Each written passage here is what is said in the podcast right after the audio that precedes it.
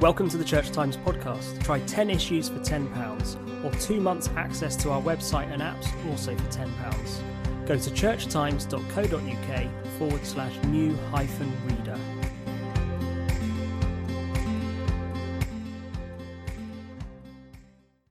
It's really good to have uh, Gaia Vince here come down from London. Um, and uh, actually hasn't got a copy of her book with her at the moment, uh, but there are lots of copies um, at the at the bookshop afterwards. But here is the book, Nomad Century. Um, Gaia, a um, an academic, a broadcaster, um, a, a journalist, lots of uh, editorial experience with Nature, with uh, the New Scientist, and so on, uh, and uh, an honorary senior um, research fellow at UCL. Um, lots of wonderful background for this uh, really excellent book, which I have found utterly fascinating. Let me just to give you an idea here on the front.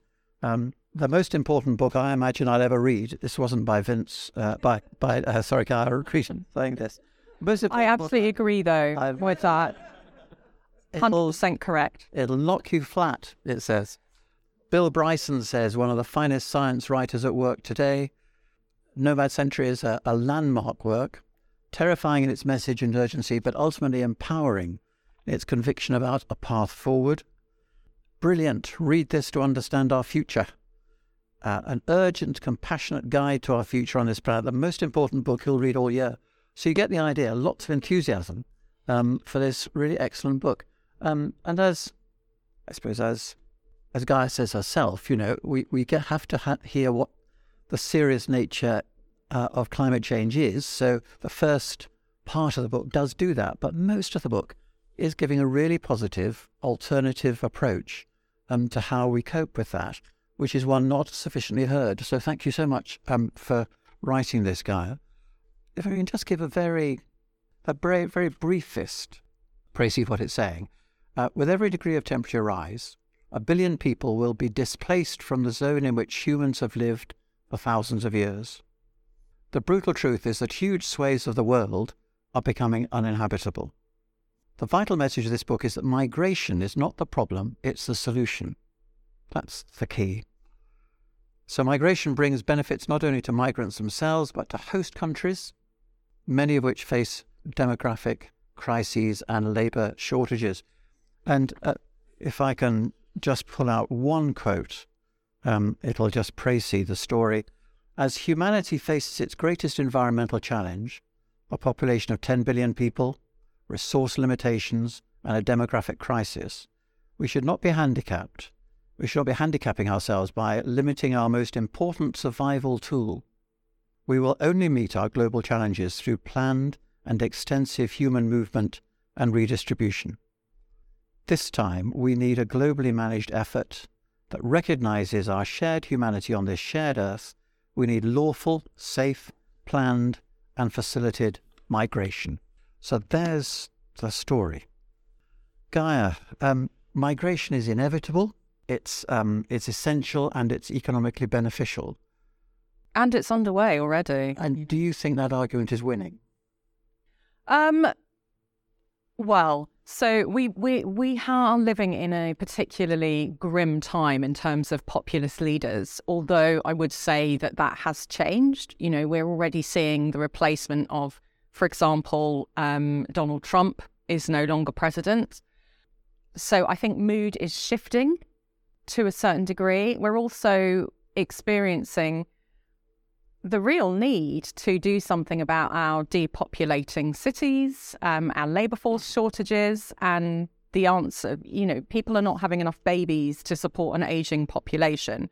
And the answer to that is immigration, as all leaders know, even if publicly they, you know, with one hand say, stay out, go go back across the sea, go to Rwanda, cross that, um, you know, you can't cross the Mexican border with the other hand, they are very much trying to bring in people because we haven't got enough farm labourers, we haven't got enough nurses, we haven't got enough uh, construction workers, truck drivers, hospitality workers, doctors, dentists. I mean, I could go on. We we have shortages in in every single uh, labour field at the moment, and that is particularly acute in countries like Britain that have and and the US, which have made it harder Trump put in all sorts of restrictions, and of course, Brexit puts in lots of restrictions um, to make it harder for people and less competitive in a uh, market for people to um, come and work there. You know, one of the messages really from this book is that migration is not a security issue. It really isn't. It's a it's an economic issue and, of course, a humanitarian issue. And um, at the moment, it's very much departments um, across the world that are looking at um, uh, migration rules are, you know, the Home Office, so they, it, Homeland Security. It's very much dealt with as a security issue, whereas, um, you know, labour, work, that that is not um, the education department. You know, we need students. I mean, it, it's the wrong department. Are, are you are you saying then, Gaia, that there are different levels of story going on here. I mean, the, the, the, popular narrative is that we're in a period of the twilight of democracy. Um, you know, that we're becoming uh, more isolationist, more nationalistic, more, um, you know, little England or, um, you know, wherever. So, uh, and okay, we may get aberrations. Um, Trump goes, but will he come back? Bolsonaro goes, but, you know, will he come back? There's a popular narrative that we are really facing isolationism again, you know, Putin, etc. Um, and are you saying that there's actually a deeper narrative uh, that people are actually grasping this, that those who really matter are realizing that migration, for instance, has has real positive benefits? You think that is actually what? Yeah, absolutely. I I do think that. I mean, if you look, there's some quite interesting surveys out only um, this week looking at public conception public um, attitudes towards immigration, towards um, foreign workers, and so on in the United Kingdom. Well, it, it was a European, Europe-wide um, survey, actually, massive survey. And you know, you might look at our national narrative and think, you know, Suella Braverman's policies or um, Priti Patel's, or you know, the government policy. One of its five things that it deems most important to prioritize in this time when the country is is broken, nothing works. You can't get a train, you can't get a doctor, you can't um, get picked up in an ambulance. I mean, it's it, the schools are closed for strikes. One of its five priorities is to push the boats back. I mean, that's actually that is actually very low in um, the priority of the public. They, the public um, conceptions um, public attitudes towards immigrants are at an all time high. Pe- people are very receptive. Um, Britain is performing one of the top, if not the top, in most of these surveys of acceptance of immigrants. We are very, very much less xenophobic than our leadership would would indicate. You know, for example, one of the questions was should native workers be prioritized um, for jobs over um, over immigrant workers.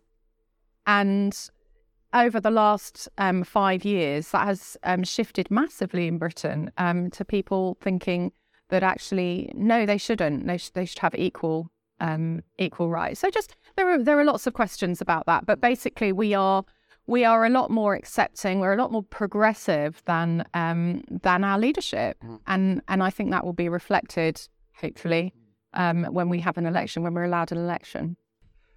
Yeah, just yeah. Um, com- coming back to the book in terms mm. of how you produced it and how you, how it came to be, I, I just found it utterly fascinating in some of the, the, the details you you've dug out. I mean, for instance, Japan is expected to go from 128 million people to fewer than 53 million by 2100. You know, would you have thought that? I'd had no idea. Yeah, at the moment, um, adult nappies are outselling infant nappies in Japan. Really? Yeah. That is an extent of the demographic issues they're facing. And Japan is actually interesting because it's one of the most um, xenophobic countries in terms of it, they it was easier to become a citizen as a robot, as an AI, than it is for a human from another country. This is how, but but just you know, it's it's such an um, a fundamental part of culture there. This um, sort of sealed off uh, isolationist um, idea of what makes someone um, Japanese. Even that has had to see to the reality that they really desperately need people, and so they've already started in the last um, three or four years. They've actually started loosening those um, requirements to become a new citizen. So it's Mm. easier and um, yeah, that's unprecedented. Uh, And, and here's another. Um, if rich countries increased their population by just 3% through immigration, they would boost global GDP by over $356 billion in less than a decade if we just accept it. Now, these are uh, extraordinary details. And I, I mean, you did a lot of research on this. I mean, tell me how you go about. It's just full of, of this detail. You you've travelled a lot. Um, you're forever reading, presumably. You're researching all the time. How do, how do you gather all the material for a fascinating book like this? Well, I think this is this is really the product of um, more than a decade's work, really. So I, I travelled around the world for two and a half years um, continuously, mainly around the global south, around around ten years ago now. And so a lot of the relationships I made there, the first-hand accounts and the research, the on-the-ground research, comes you know stems from that trip, even if it's been sort of augmented since. And through conversations with um, specialist academics, through you know library research, yeah, You have some pretty remarkable recording facilities, I think, don't you? I mean, to have gathered all this and, and retained it. But anyway, it, it's all here, makes a fascinating read. But what it struck me as I read it was that the kind of thinking that you're um, positing requires a huge change in global mindset. I think you're you're trying to undermine my belief in that. You know, you're trying to say it is actually underway. But can you just give me more encouragement that our addiction to growth, for instance, is something we can actually begin to question seriously? Anyway, it, it's I'm talking about um, the the scale of the mindset change that we need if we are really to grasp in the time frame we've got available the changes that are needed. Um, and I'm I'm wondering um, with our addiction to growth, where it means that really our political mindsets are are fixed in very short term thinking. Um, whether you think we can break out of that short termism um, to to think uh, globally, to think to think future sufficiently. Yeah, so so two things here. First of all, yes, we we do have a very short term mindset, and that is um, embedded within our political structure. You know, we have these short term elections, and unfortunately, we have very very poor leadership at the moment. We don't have. There are very few examples of leaders, I would say globally, not just. I mean, obviously in Britain we have particularly dire situation, but but even globally, there are very few leaders who I think really show visionary um, visionary leadership and are capable of and also a also a moral leadership and i think that is that is really lacking i think in civil society generally there is there's been a kind of vacancy there for a while i think you know we have examples of moral leadership um, i would say joe biden is doing a much better job of that than um, many of the leaders around Gordon Brown was a good example of somebody who who has a sort of moral, you know, they're led by something other than um, their own personal gain. I think is what I'm trying to say here, which is like a pretty low bar, isn't it? And I think the long term vision comes with that, right? Because you're not just doing it for personal your your own electoral um, gain. You're doing it with a vision for your uh, the betterment of the society according to those values that you're subscribing to and i'm not saying for any particular party i'm just saying generally you know if the idea is that people go into politics as a sort of a vocation um, to deliver that and there hasn't been much of that so there's that the the other thing is that in terms of growth, I am not anti growth, actually. I really am not anti growth. I think that we have levels of poverty where it would be kind of I, I I actually find it a bit obscene to talk about anti-growth under those circumstances.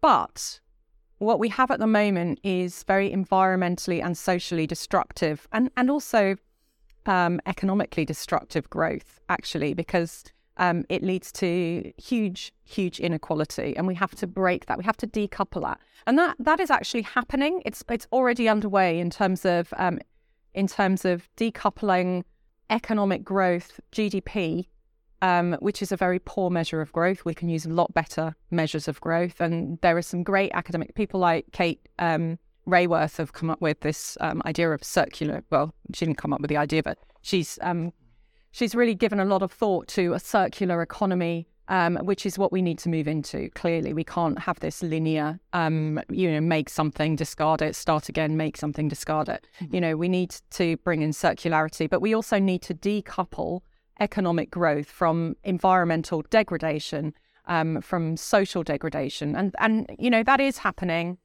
Um, in in several nations now, economic growth is no longer linked to uh, an increase in um, carbon intensity. So that's that's really interesting. Okay.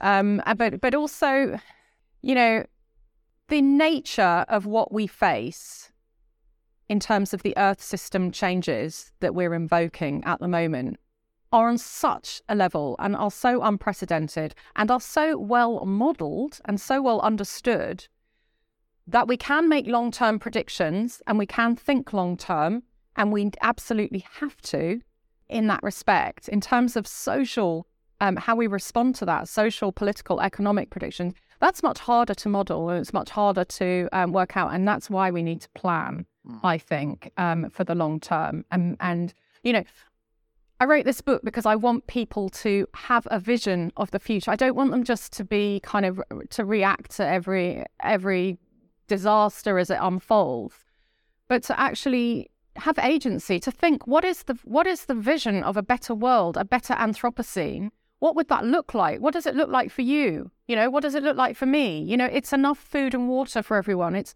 it's purpose, it's opportunity, it's having um, delight and joy and um, a restored ecosystem, living in a in a natural world that isn't polluted, doesn't have dirty air and water. You know, that's the kind of bare minimum that I want to see. Okay, so how do we get there given the environmental constraint? Sure. The constraints we're living in, uh, with, uh, I read here as you're basing your analysis in the first part of the book on a, a, a three to four degree increase uh, in global temperatures. Others, of course, talk about 2% and even imperceptibly 1.5%, etc. Uh, do you think we can realistically be looking for less than 3%? Still 3 and 4%? I mean, yeah, uh, degrees, you mean? Yeah. yeah. Degrees, sorry. Yeah. So, I mean, at the moment, we're uh, between 1.2 and 1.3 degrees above the pre industrial average. We're going to cross 1.5 degrees. Well, we're actually going to cross 1.5 degrees probably later this year, if not next year. But that will be a slight aberration driven by the volcanic eruption in Tonga. So um, it will, uh, it's a slight blip, but we will cross 1.5 degrees um, within the next six years, certainly by the early 2030s, uh, without a doubt. And then we're just going to rise. Um, we're going to rise above two degrees. We're going to rise above 2.5 degrees. At the moment, we're sort of due to carbon intensity, due to um, due to all uh, uh many sort of feedback effects um, there is a quite strong likelihood that we will end up somewhere between three and four degrees. Basically, it's somewhere between 2.5 and four degrees. And we don't know. It depends on so many different, um, depends how Earth systems respond to um, what we're doing. And it depends how how well and how fast we mitigate. We are doing, we are making that transition to renewable energy much, much faster than anyone predicted. That's brilliant. But it's still, you know, we still need to do it at least two and a half times faster, um, just to meet our um, our commitments, which we're not we're not going to do. Um, I don't think. Perhaps we will. That would be brilliant. There, you know, there we do have many many choices. We could um, we could deploy geoengineering techniques that would artificially lower the temperature of the planet. You know, that's not an easy thing to do. It's neither easy technologically nor is it easy um, socially because it would involve global negotiations of the kind that we're using to reduce our other geoengineering, which is injecting carbon particles into the atmosphere. You know, none of this is easy, but yes, there is a very strong risk that we will end up and between three and four degrees. And that and that doesn't mean, you know, even if it's 2.5 degrees, it doesn't mean that the temperature slowly rises to 2.5 by the end of the century. No, not at all. It will rise much higher, you know, and then come down, we hope, to as low as 2.5 or as low as 3. Okay, so in the meantime, bearing in mind that we're already at 1.2 to 1.3 and we are experiencing back to back severe climate impacts, um, extreme weather conditions across the globe. You know, 3 million people were displaced in the US um, last year. Very rich nation, very able to adapt. You know, in Pakistan, 33 million people displaced in a couple of weeks. Um, and, and this is just going to continue and get much more worse. And, and where, Gaia, are you saying people are going to have to migrate to? Because the picture Yeah. you give is fairly extreme, actually. Just just say where. Yeah, so so if you look at the if you look at the models of um of the Earth where the uh, hotspots are, so at the moment, uh, severe heat makes about one percent of the Earth's land surface uninhabitable.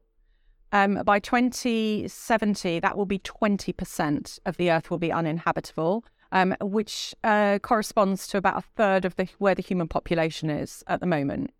By 2070, the human population will be at least nine, between nine and 10 billion people, we think. So that's 3 billion people living. Uh, well, actually, most of the population growth is occurring in this band as well. And this is an equatorial band, it's wide. So it's the tropics, but it also extends up to, you know, southern Europe. I mean, the south of Spain has already lost its um, Mediterranean climate. It's already in a, a desert climate now. Um, we we are seeing drought, um, there's a severe drought at the moment in Venice. Um, but this is this is going to extend and um, across and, and further south as well. But when you look at and also coastlines will become un- uninhabitable, river deltas, most of the world's biggest cities. And if you look at where the most of the land is in the higher latitudes, because of the shape of the continents, it's along the top. So its northern latitudes um, will experience. I mean, nowhere on Earth is going to escape climate impacts. Everywhere is going to be affected. But these northern latitudes will have lesser impacts, more manageable impacts. They will be um, better able to adapt, partly because they're wealthier, have better governance, and, and so on. And, Oh, and you that is where the land is. So you're really talking about you know northern Canada, Siberia, Patagonia, Tasmania. You know the real Yeah. extremes. Are you? Yes, yes. The massive movement's going to have to be there. Yes, no, not everybody will have to move. No. So, so if you look at somewhere like Dubai, Qatar, these are pretty much unlivable for most of the year now. Um, and nevertheless, they support a population. It's a small, very wealthy population that lives in a sort of artificial environment. They're essentially living in an air-conditioned shopping mall. Everything they need, all the food, all the water, all um, everything, all the goods are brought in to them, and that's fine for a small population. Although, of course, you know, anybody who's not in this nice bubble, the construction workers in Qatar, um, laborers uh, that work outside, they suffer the fatal effects of this. You know, kidney diseases, heat um, exhaustion, heat stroke death, all sorts. You take a city like Mumbai, there are currently 22 million people living there. Um, Nine million of those people are living in slum housing, which is um, little concrete boxes with metal roofs. These are already eight to 10 degrees hotter in there than in the city proper. Um, so some, you know, when when air conditioning is switched on in extreme heat scenarios, um, there are immediate power outages, and you know these are driven on generators. It's just not feasible that those nine million little, uh, those nine million people, and and this is pop, this population is growing, of course, because um, climate migrants from elsewhere in India and um, Pakistan and, and uh, Bangladesh are all migrating to the cities like Mumbai. Um, so this population is growing. It's just not feasible that every single they all, all have their own little aircon. It wouldn't. It's just that that doesn't work in terms of the thermodynamics, let alone in terms of the energy cost. So they will have to move, but not everybody. They will be able to support a kind of Dubai-esque population, for example. But people will have to move. They will not be able to adapt, and that's what people are not talking about. And that's one of the reasons I wrote Nomad Century. Unparalleled levels of cooperation uh, are needed, and I- I mean, what what is going to get us? What is going to get us there? Um, to that kind of level. COVID example, lovely. Um, the progress we are making through our um, you know, meetings in Glasgow or, you know, wherever we are. But this is a level of unparalleled cooperation in a world that seems, in some senses, to be fragmenting even further. Who's going to act um, to get us moving together? Is it a United Nations thing? Is it a G20? Is it who's going to act together? Well, yes. I mean, I do think this is a global crisis. I mean, it's a climate change is a global a global change. Um, if, if I mean, if you zoom out and just look at our planet and see that, you know, that one ape species that originated in Africa that is now dispersed everywhere, you know, and if you then see the world hot, heating up and you see that that zone of uninhabitability, it seems very obvious that you would move those people to where the safety is and help them.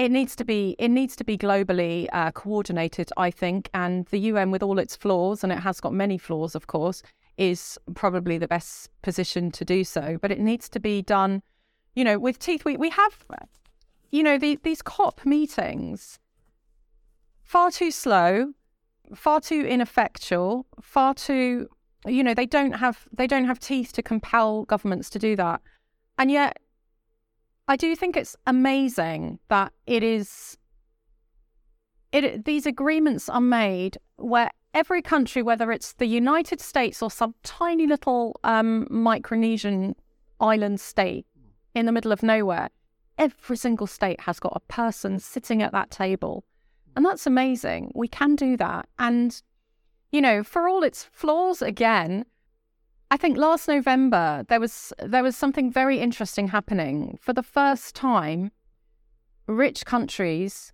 agreed to help pay for the climate loss and damages that poor countries are experiencing. And that is, you know, even though it wasn't called compensation and there are all kinds of, um, you know, PR decisions around how it's portrayed, I think that's a really, really interesting development. And that is the path we're going on. If you look at how the reaction to the invasion of Ukraine, you know, an Eastern European nation most people didn't give a moment's thought to before last year how people have reacted and responded to that, I think that's very interesting. I think people, all of the history of our species shows that although, you know, you know, I'm a scientist and I, I look at evolution. My, my last book, actually, Transcendence, really looked at um, the story of how we got here. And the message is always, you know, survival of the fittest. It's a kind of the conflict between different genes and different um, species. Actually, we survive through cooperation. The most cooperative survive because they're the strongest. And even though, you know, even though we are riven by conflict and we have that that paradox that that we are, you know, that we that we're tribalist and and we get we get entrenched in in these different um, competitions with each other. Actually, you know, we are nothing without each other. We can't survive alone. We are unique in that we can't even give birth alone. You know, imagine an animal that that cannot give birth alone, that needs strangers or, or other relatives around just to ensure the survival of the next generation. It's remarkable, and and that is embedded in it's entrenched in our whole um, our whole success as a species throughout our lives. We're networked. Everything we have has come from, you know, around the world by complete strangers, all working in these networked um, social systems, which which means that we can relax and eat and drink without having to do anything much ourselves. I mean, it's it's extraordinary. And in that cooperation lies our hope. Thank you. Yeah. Let's thank uh, very much indeed. Always different.